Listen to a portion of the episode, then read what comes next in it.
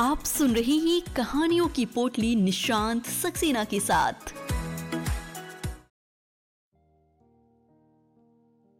Hello, नमस्ते दोस्तों।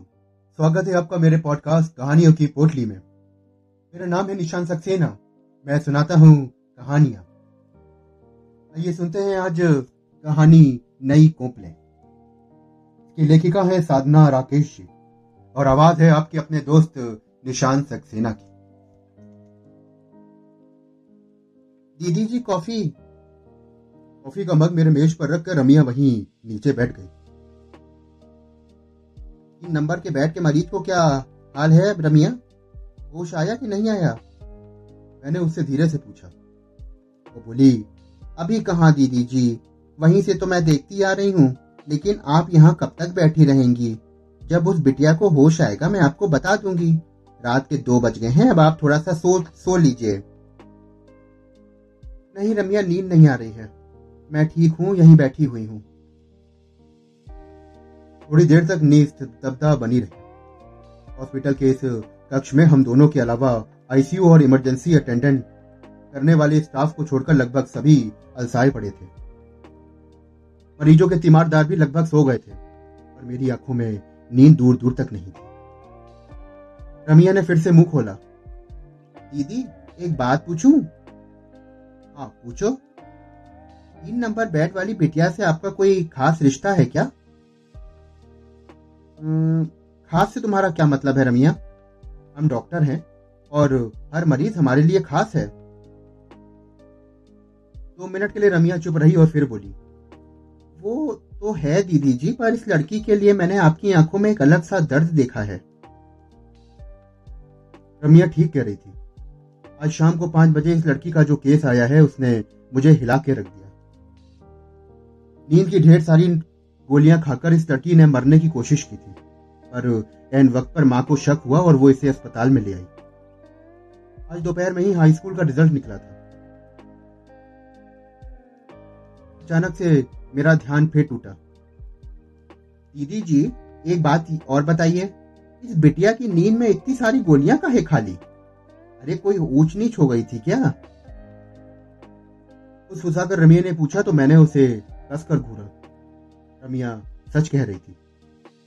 एक वक्त ऐसा था जब कुमारी लड़कियाँ आत्महत्या कर लेती थी। इसके पीछे एक ही वजह लोग मानते थे कि कहीं कुछ गलत हुआ है। लेकिन यह समस्या क्रमशः कम होती चली गई।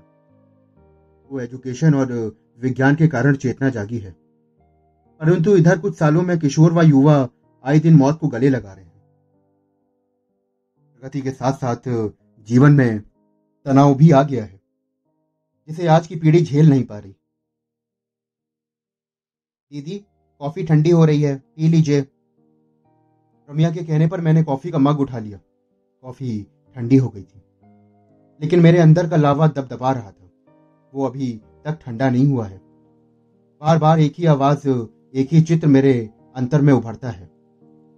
मेघा जी हाँ मेघा। इससे दो वर्ष बड़ी थी मेरी बेटी। अठारवा जन्मदिन था। क्लिनिक से जल्दी जल्दी काम निपटाकर जब मैं घर पहुँची तो देखा कि मेघा बड़े से एक्वेरियम में मछली को खाना डाल रही थी। मुझे देखकर वो थोड़ी सहम गई। ये क्या? ये कहाँ से ले आई हो मेघा? माँ, मैंने इसे खरीदा है। आपसे कहा था ना, पर मुझे लगा कि जैसे आपके पास समय नहीं है तो मैं खुद जाकर ले आई। वो बेवकूफ़ लड़की, तुम्हें कुछ पता भी है? इस साल तुम्हारा बोर्ड है। एक महीने बाद तुम्हारा पेपर है। डॉक्टरेट की प्रतियोगिता है। सारा समय इन मछलियों को चारा खिलाओगी तो पढ़ोगी कब? अरे मम्मी, मैं पढ़ लूँगी। आप टेंशन क्यों लेती हैं? मेरे नंबर कम आए हैं कभी? हाँ इस बार तुम्हारे पाँच नंबर कम आए हैं मैथ्स में। तुम समझती क्यों नहीं हो? मैंने और तुम्हारे पापा ने ये नर्सिंग होम तुम्हारे लिए बनाया है। आगे ये सब तुम्हें ही संभालना है बेटे। माँ, मैं डॉक्टर नहीं बनूँगी। मैंने आप लोगों के कहने पर सब्जेक्ट ले लिया है, पर मैं प्रशासनिक सेवा में जाना चाहती हूँ। प्लीज़ माँ। मैं बिना कुछ बोले गुस्से में अंदर चली गई। बेवकूफ़ लड़की है, फिर मुझे लगने लगा कि मेघा पढ़ाई में समय कम दे रही है। जब वो घर में घुसती तो सबसे पहले एक्वेरियम की तरफ़ भागती। थोड़ा वक्त वहाँ गुजरती। मैं उसके एक एक मिनट पर नज़र रखती थी। परीक्षाएँ हो गई रिज़ल्ट भी आ गया। और वो मेडिकल परीक्षा में सेलेक्ट नहीं हुई उस दिन कैसी महाभारत रची थी। उससे में लाल पीले हुए रवि ने एक्वेरियम को ही उठाकर पटक दिया था। सहमी मेघा रोती हुई अपने कमरे में भाग गई। तभी अचानक घंटी ने टन टन करके तीन बजे का घंटा बजाया तो मैं अतीत से वर्तमान में आ गई। उस बच्ची को दवा देने का वक्त हो गया था। इस तरह के सीरियस केस को मैं पूरी तरह नर्सों पर भरोसा नहीं करती थी। मैं स्वयं उस बच्ची के पास चली गई। जब मैं वहाँ पहुँची तो नर्स वहाँ उसे दवा देने के लिए मौजूद थी। वो मुझे देख के मुस्कुराई। मैम, मैं दे रही हूँ दवा। मैंने उसकी हार्ट बीट भी चेक की है। आईसीयू से बाहर निकली तो देखा कि उसकी माँ भरी हुई आँखों से दीवार पकड़े हुए खड़ी थी और उसके पिता थोड़ी दूर पर खड़े उसे घूर रहे थे। डॉक्टर साहब डॉक्टर साहब, मेरी बच्ची बच तो जाएगी ना? हाथ जोड़कर बड़े ही कातर स्वर में उसने मुझसे पूछा। मैं कुछ जवाब देने जा ही रही थी कि उसका पति ज़ोर से चिल्लाया। अब क्या आँसू बहा रही हो? अरे, तेरे ही लाड़ प्यार का नतीजा है ये। सारा मान सम्मान मिट्टी में मिला दिया। अरे, अगर किसी मीडिया वाले को खबर लग गई तो इज़्ज़त को खाक में मिला के रख देंगे। मैंने उसे ध्यान से देखा। चेहरे मोरे से शब्द और संस्कारी पुरुष। लेकिन घृणा से ओतप्रोत कृपया शांत हो जाइए। ये हॉस्पिटल है, मेरे केबिन में आइए आप। मुझे आप लोगों से बहुत सारी बातें करनी है। रमिया से मैंने दो कप कॉफ़ी भेजने के कहा और अपने केबिन में चली गई थोड़ी देर बाद वो दोनों मेरे सामने आकर बैठ गए। मैंने बात की, शुरुआत करी। इकलौती बेटी है आपकी? नहीं, एक छोटा भाई भी है इसका। आप दोनों जॉब करते हैं? और नहीं सिर्फ़ मैं जॉब करता हूँ और ये घर देखती है। मतलब दोनों बच्चों को पढ़ाना लिखाना आपकी पत्नी की ज़िम्मेदारी है। आ, नहीं बचपन से मैंने ही उन्हें गाइड किया है। मेरी पत्नी ज़्यादा पढ़ी लिखी नहीं है इसलिए मुझे ही देखना पड़ता है। ओह तो इसका मतलब है कि बीच बीच में आप बच्चों को प्रेरित भी करते होंगे? हाँ बिल्कुल। क्या कहते हैं उनसे? मैं उनसे यही कहता हूँ कि तुम्हें फ़र्स्ट आना है। बड़ी नौकरी करनी है और इंजीनियर बनना है। जब आईआईटी में सेलेक्ट होगी, तभी बड़ी इंजीनियर बन पाओगी। वो क्या बनना चाहती है? वो तो बेवकूफ़ है ना समझ है। उसे अपने कैरियर के बारे में कुछ नहीं पता। आप काउंसलर हैं? नहीं, पर मैं जानता हूँ। देखिए, आप कुछ नहीं जानते। बच्चा भविष्य में क्या बनेगा या क्या बनना चाहता है, ये आप अपने नज़रिए से देखते हैं। कभी उसके नज़रिए से देखने की कोशिश करिए। जोशी, आत्महत्या का प्रयास कोई टूट कर ही करता है। अपने को ही शरीर को पीड़ा देने का कृत्य कितना बड़ा कलेजा चाहिए होगा, इसके लिए आप खुद समझिए। और इसके पीछे अभिभावक ही जिम्मेदार होते हैं। आपकी पत्नी अकेली जिम्मेदार नहीं है। जी नहीं, मैं स्वयं को गुनेगार नहीं मानता। मैंने हमेशा इसकी हर ख्वाहिश को पूरा किया है। मेरी बच्ची अच्छी अधिकारी बने मेरी सिर्फ़ इतनी सी इच्छा है। क्या ये बच्ची फेल हुई है? आ, नहीं ये बच्ची फेल नहीं हुई है बस इसके नंबर कम आए हैं। हम्म। मिस्टर जोशी क्या आप कभी फेल हुए हैं? हाँ मैं एक बार हाई स्कूल में फेल हुआ हूँ। क्या रिस्पांस था आपके पेरेंट्स का? मुझे थोड़ा डर लगा था, इसलिए मैं शाम तक बाहर टहलता रहा। मैं मानता हूँ कि मेरी संगत समय बहुत अच्छी नहीं थी। मेरे दो पेपर बिगड़ गए थे। जब मैं घर आया तो पिताजी ने मुझे अपने पास बिठाया और बड़े प्यार से मेरे को समझाया। आज भी मुझे याद है कि उन्होंने मुझसे कहा था कि, बेटा, राजा की चोट खाकर ही आदमी दुगने साहस के साथ विजय पताका फहराता है। मैं चाहता हूँ कि तुम एक बड़े ऑफिसर बनो। तुम मेरी ये इच्छा पूरी करोगे ना? ताकि आँखों में उस कातर याचना को मैं आज तक भूला नहीं हूँ। फिर मैंने कभी पीछे मुड़ के नहीं देखा। और आज मैं इस मुकाम पर खड़ा हुआ हूँ। हम्म। देखा मिस्टर जोशी आपने? कि आपके पिता ने आपके सामने सिर्फ़ अपनी इच्छा रखी थी। अपने सपनों को थोपा नहीं था। आप क्या पढ़े क्या बने इसका चयन उन्होंने नहीं किया था। आपको कलेक्टर बनना है या वकील बनना है वो उन्होंने अपने आ, आप पे छोड़ दिया था। जब आप अपने सपनों को अपने बच्चों के ज़रिए पूरा करवाने लगे हैं तो आप ये समझ लीजिए कि ये एक बहुत बड़ी समस्या बन चुकी है। बिना ये जाने समझे आप बच्चों की रुचि किसमें है, या आप ये नहीं समझते हैं। जब वो बच्चा रेल की पटरी से कटता है और अपना जीवन समाप्त करता है तो सारी ज़िंदगी माता पिता एक दूसरे को कोसते हुए बिताते हैं। क्यों बनाना चाहते हैं आप अपने बच्चों को, डॉक्टर? क्यों बनाना चाहते हैं इंजीनियर? आप उन क्षेत्रों पर नज़र क्यों नहीं दौड़ाते जिसकी हमारे देश को ज़रूरत है? अगर सारे ही लोग ये ख्वाहिश रखेंगे उनका बेटा डॉक्टर बन जाए, इंजीनियर बन जाए तो कैसे काम चलेगा?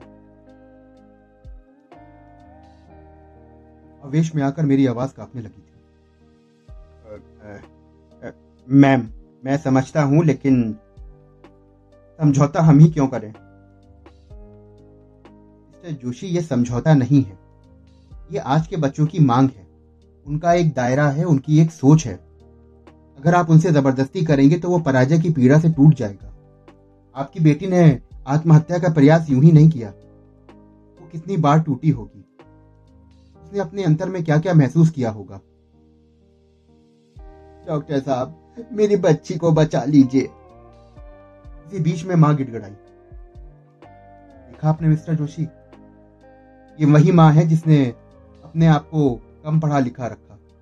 लेकिन उसने समय पर बुद्धि का उपयोग करके मेरे पास लेकर आई।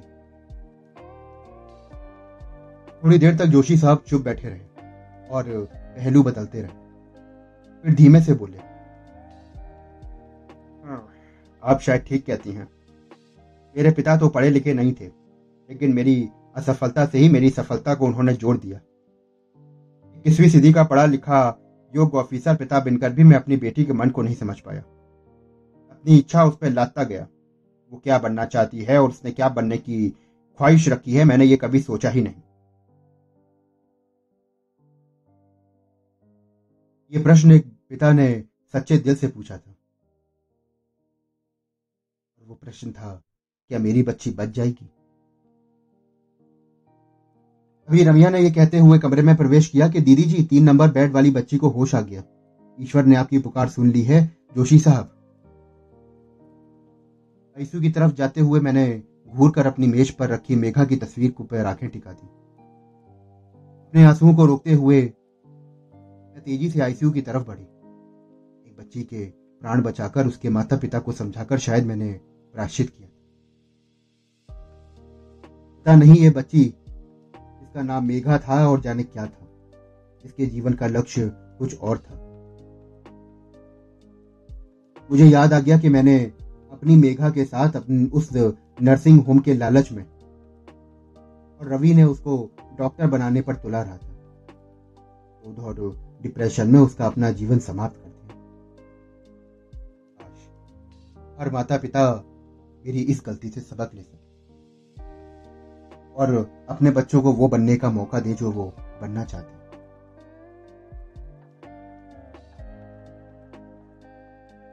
दोस्तों, अभी आप सुन रहे थे मेरे साथ कहानी नई कोप ने आशा करता हूँ कि आपको ये कहानी बेहद पसंद आई होगी। फिर मिलता हूँ आपसे एक और कहानी के साथ।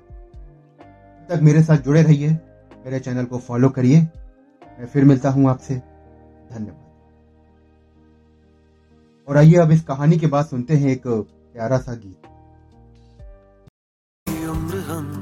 मर मर के जी लिए एक पल तो अब हमें जीने दो जीने दो ना ना ना ना ना ना ना ना ना ना ना ना ना ना ना ना ना ना Give me some sunshine, give me some rain, give me another chance. I wanna grow up once again.